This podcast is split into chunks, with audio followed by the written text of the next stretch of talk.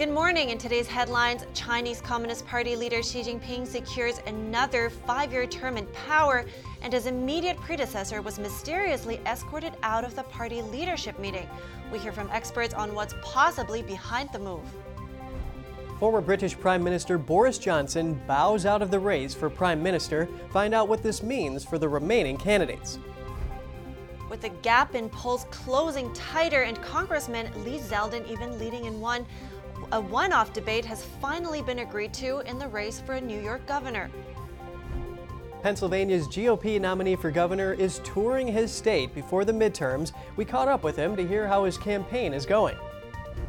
And a coal miner had an unexpected injury and used his downtime to refine his hobby. He now takes breathtaking photographs.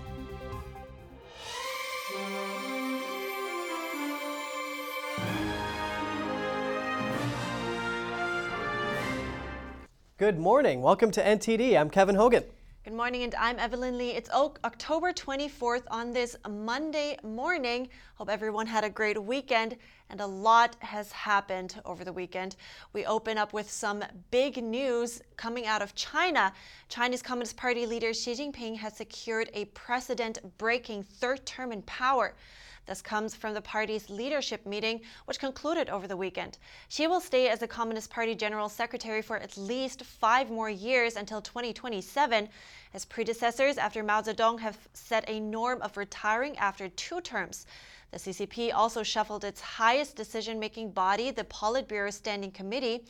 Shanghai's Communist Party chief Li Qiang will likely replace incumbent Chinese regime Premier Li Keqiang, who is expected to retire next March. Li Qiang was a focus of public anger over Shanghai's COVID lockdowns, but he has a long history with Xi. The man he would replace Li Keqiang was absent from the press conference. There was also an unusual incident during the CCP meeting on Saturday. Xi Jinping's immediate predecessor, Hu Jintao, was unexpectedly escorted off the stage. Hu could be seen sitting next to Xi. During the closing ceremony of the meeting, he was mysteriously escorted out of the stage. It's not immediately clear why he was escorted out. Hu appeared to resist leaving as stewards led him away. This was highly unusual because such events undergo meticulous stage management. Video of the incident was widely shared on Twitter, but could not be seen on Chinese social media platforms due to heavy censorship. Hu was the CCP leader from 2002 to 2012, immediately before Xi took power. Now, Chinese state media said Hu was escorted out, out, out of the meeting, excuse me, because he was feeling unwell. The international community is paying close attention and offering their analyses. The BBC said in a report that there are two likely reasons. One was that Hu was having serious health problems that happened very suddenly. The other reason proposed was that it was part of China's power politics on full display. The BBC said Hu could have been symbolically removed because he represents a former time. China affairs experts are offering their thoughts on what's possibly behind this unusual incident. Here's Professor Zhang Tianliang's comment during a live panel discussion on Saturday. It didn't look like he was feeling unwell from the way he walked. If he were feeling unwell, the party's health experts would have assessed that and stopped him from attending the meeting. Also, if he were feeling unwell, other people would have been able to show their concerns without having to worry about anything because there wouldn't be any political consequences. But we see that Wen Jiabao, Wang Yang, and Hu Chunhua, who used to work under Hu Jintao, they didn't even look at Hu Jintao. And another thing that happened over the weekend, China released its GDP data with a delay. It's stronger than expected, but after Communist Party Xi Jinping secured his third term, foreign investors still dumped their Chinese equities. I spoke to James Gorrie, author of The China Crisis, to ask him what he thinks Xi's new term has in store and also how he reads the delay of GDP data. China doesn't really produce accurate informative numbers anyway. But I guess it's gotten to the point where they, they're beyond the fudge factor. So what does it say about China's economy? Look, things are things are rough and they're getting worse. Uh, China's economy is on a downward spiral. Uh, you can't continue to have zero lockdowns uh, on hundreds of millions of people for months on end um, for the zero COVID policy and so forth. You can't keep doing that and putting people out of business, people, people excuse me, putting people out of work. Um, and you have unemployment, you have you know a fall in demand, you have a fall in, in consumer confidence, and so forth. You have a, savings rates through the roof. So it shows a lot about hey, the economy is not doing well, and that's just not with with the COVID lockdowns. You know, the, the collapse of of Evergrande, three hundred billion dollars worth of, of bonds they can't meet, make uh, payments on. So, and that they're not the only one; they're just one of them. I mean, the entire sector is collapsing and uh, the steel industry is collapsing as well. Their profits are down 80% uh, from earlier this year. So there's not a lot of good news uh, in the in China's economy. Right, and on top of that, we have seen some rare protests recently in Beijing.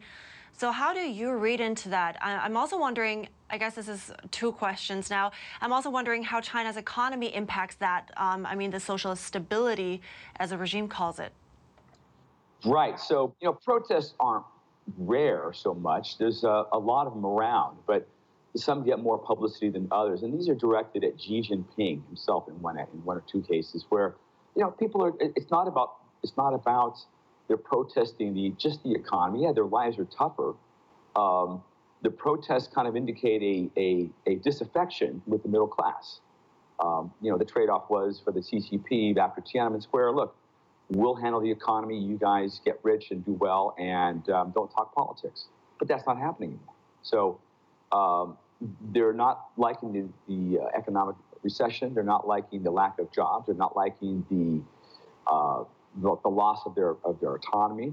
Um, these these billboards and posters weren't just about jobs. It was about freedom. You know, it was about respect. They mentioned things like, you know, we, we don't want to be slaves. We want to be citizens. We want respect. Uh, so it wasn't just about economics, but it certainly economics certainly does play a huge part. Absolutely. Uh, so they're not stupid. People know when they're not doing as well as they were last year. How do you think the regime in China will tackle this now? We just saw the incident in Manchester, Manchester as well, where a Chinese diplomat was pulling a protester's hair. I mean, what can we expect there? More of the same. Now, some people will say, well, you know, with Xi's next term or lifetime term, whatever it might be, that he's going to, now that he has lifetime power and things are going poorly, that he's going to have to compromise. But that's not what he's done in the past. Um, he's doubled down on oppression. When the pandemic hit, he doubled down on oppression. He said, we're going to take more control. Now that the economy is spiraling out of control, what does he do? He, he beats up, you know, the, the high-tech industry, Tencent, Alibaba, um, you know, billions of, of foreign investment are leaving the country. So he's going to double down on me. So the weaker the economy gets, the stronger the party gets. You know, it's kind of a reinvention of Mao's self self sufficiency. Uh, Xi has said many times he wants to, China to depend on its own market and its own uh, consumer demand. So, yeah, he's taking a risk, but I don't think it's going to affect him. Um, it's going to affect China, but he's not going to change his policy absolutely interesting connection you made there between a weaker economy and the stronger party. So thank you so much, James Gorrie. I really appreciated your uh, insights today. My pleasure. Former UK Prime Minister Boris Johnson has pulled out of the race to become the country's next Prime Minister. With Johnson out, former Finance Minister Rishi Sunak and House of Commons leader Penny Mordaunt battle for the title. In a statement on Sunday, Johnson said that he, former Finance Minister Rishi Sunak, and Penny Mordaunt have not been able to come together in national interests, adding that you can't govern effectively unless you have a united party in Parliament. Are you running for the leadership, Mr. Sunak? This news comes the same day Sunak officially entered the race in a contest that could be over by Monday if Mordaunt can't reach the required 100 vote threshold among conservative lawmakers. Even before his official declaration on Twitter, Sunak had well over the threshold at 129 votes, according to the BBC. Mordaunt, who was once the Secretary of Defense, had 23 declared backers and told the BBC that reports she tried to strike a deal with Johnson were false. But Johnson's statement likely paves the way for Sunak, his arch rival, to become the next prime minister, replacing Liz Truss, who was forced to resign after she launched an economic program that triggered turmoil on financial markets. A Korean Airlines passenger said jet overshot a runway in the Philippines Sunday night. All 173 passengers and crew are safe with no reported injuries. The Airbus A330 was en route from Incheon City in South Korea to Mactan International Airport. It tried to land two times during bad weather and overshot the runway on the third attempt. With its underbelly destroyed, the plane now lies in the grassy area at the end of the airport's lone runway.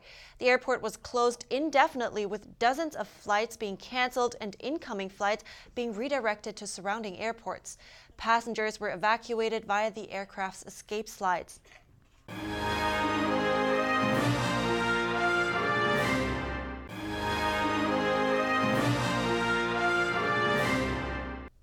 Back in the States, the race to determine who will occupy the New York governor's chair has intensified as polls tighten. Meanwhile, Republican challenger Lee Zeldin and Governor Kathy Hochul have now agreed to a debate. NTD's Daniel Monahan has more. Zeldin was originally holding out for multiple debates instead of just the one hour long meeting. However, he ultimately agreed to Hochul's demand that there could only be one short debate. It will take place on Tuesday night, just days before early voting kicks off and with polls getting tight. The agreement on the debate comes as polling shows Zeldin closing the gap with Hochul. One poll, the independent coefficient survey, even shows him with a slight lead. This is the first poll showing Zeldin running ahead or even with the Democrat governor. Zeldin has run his campaign on a message of law and order, making frequent appearances outside subway stations in New York City to highlight violent crime.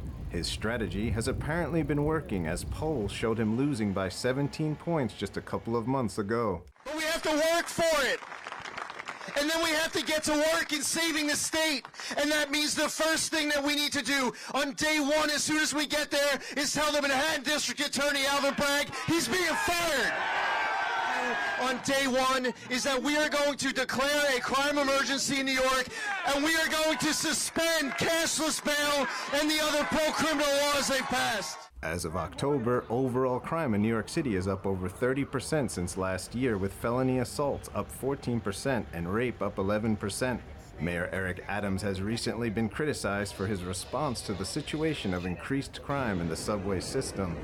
This after recommending subway passengers stop using their phones or headphones while riding the subway to avoid being victimized. For her part, Hochul largely previously focused her campaign on abortion and on tying Zeldin to former President Donald Trump. As polls have tightened and her victory no longer seems assured, Hochul has pivoted to the issue of crime and jobs creation. She recently announced, along with Mayor Adams, a surge in officer presence on subway platforms and trains by approximately 1,200 overtime shifts daily. Daniel Monahan, NTD News. As mentioned, especially subway crime in New York has increased 41% so far this year, compared to the same period in 2021. New York State and city officials announced a plan on Saturday to combat the rise in crime and better deal with mental illness in New York City's subway system. Officials announced an increased police presence, new training for officers on engaging with homeless individuals, and the installing of more cameras. The Cops Cameras Care initiative will include a surge of roughly 1,200 more overtime officer shifts on subway platforms and trains each day. The transit, the transit authority will also employ unarmed security guards at turnstiles to increase security presence and prevent fare evasion. Transit police officers will be deployed at four major commuter railroad, hub, railroad hubs. That will free up roughly 100 NYPD officers for deployment at other transit locations. New York City has been reeling from several high profile violent crimes in the past few months in its subway system and elsewhere. We have to look at the totality of public safety. And what we have found in our analysis is that uh, when that police officer makes that quick apprehension, he's, he's preventing the repeated crimes. There's a small number of people who are repeated committing these crimes. The MTA is going to be ensuring that there are security guards at the turnstiles as well so they can monitor situations that if someone sees something, hears something, they have one more person they can speak to while they're in the station, but also to deter. A tragedy just happened just yesterday. A 14 year old girl was stabbed on a train in Manhattan after she got into a dispute with two other teenage girls she knew. This is the latest violent incident inside the city's troubled transit system. And heading out west, California Governor Gavin Newsom debated his opponent, Brian Dahle, over the weekend. Newsom vowed to serve a full four year term if he wins in November. That's amid speculation he will run for president in 2024. NTD's Jeremy Sandberg has more on Sunday's debate. Popular with the two candidates sat down for a civil, hour long debate, calmly discussing issues Californians are facing and the solutions they each bring to the table. As we speak, we're sending out billions and billions of dollars in inflation checks. We're Newsom is expected to easily win re election in November and has done little campaigning in California this year. Instead, he's fueled speculation that he might be considering a 2024 presidential run. That's because he's been running ads challenging Republican leaders in Florida and Texas, potential opponents in a presidential election. To be clear, that was a yes on four more years. Yes. Dahle honed in on the economy and the cost of living, including high gas prices. Californians are fleeing California for one reason because they can't afford to live here, and he's out of touch with the everyday, hardworking, middle class Californians. Now, yes, his elite friends can afford Teslas at $70,000, but uh, Californians on the whole have no opportunity but to just suffer from the policies. Governor... Their exchange heated up when the topic of education was raised. Both candidates have children in private schools. Dahle says the state's public schools are failing due to Newsom's policies. I take offense at our policies and strategies. I mean, what you identified are problems. We're identifying solutions every single day. Sunday's debate is the only one the candidates will have before the election. Dahle's campaign has raised less than $1 million and has not run any TV ads. He plans to drive a truck across the state and hold rallies up until Election Day. Jeremy Sandberg, NTD News. With the midterm elections just a few weeks away, candidates are busy working the campaign trail. Pennsylvania's Republican nominee for Governor Doug Mastriano is touring his state. His Restore Freedom tour stopped in Luzerne County on Saturday, and NTD's Jeremy Sandberg has more on that too.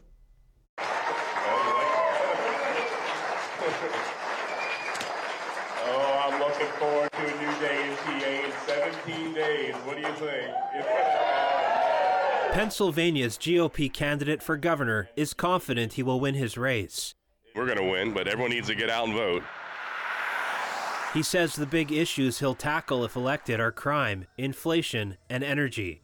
We're going to open up our energy sector. On day one, we're going to get out of this carbon tax that Wolf and Shapiro got us in, and we're going to open up our oil reserves, our coal, and our uh, gas and we're going to start developing our energy sector like number never before. The goal is to become number one in the nation. That's going to bring a lot of money to our state, drive down prices, drive down inflation, and make it easier to live in Pennsylvania. The state senator and retired Army colonel is running against Pennsylvania's Attorney General, Democrat Josh Shapiro. Our Attorney General, my opponent, has failed the people of Pennsylvania, and let me lay out why. Uh, crime on his watch has gone up 40%, where we have a thousand carjackings in Philadelphia alone, um, 4,400 robberies. I mean, about 3,000 shootings, I believe. I mean, it's incredible. Mastriano's campaign tour is called Restoring Freedom.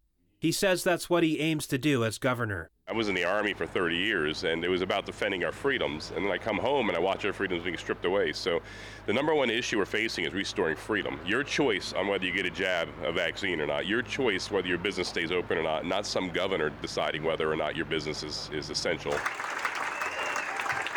The gubernatorial hopeful says he wants to unite voters and bring the state back together by returning the power back to the people. He stressed the importance of voting in the midterms. Pennsylvania is the keystone state. The path to 2024 presidential election goes right through Pennsylvania. It's, it's imperative we win here this year. I believe since God has blessed Pennsylvania as the birthplace of our nation, that what happens in Pennsylvania this year can change the course and trajectory of American history forever. So let's get out and vote and restore freedom. The midterm elections are held on November 8th. Jeremy Sandberg, NTD News.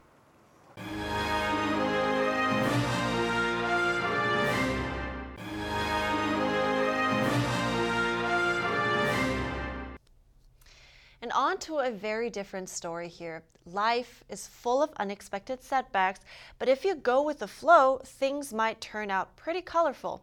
We have the story of how, after a knee injury, a coal miner took up a new hobby and now produces breathtaking pictures.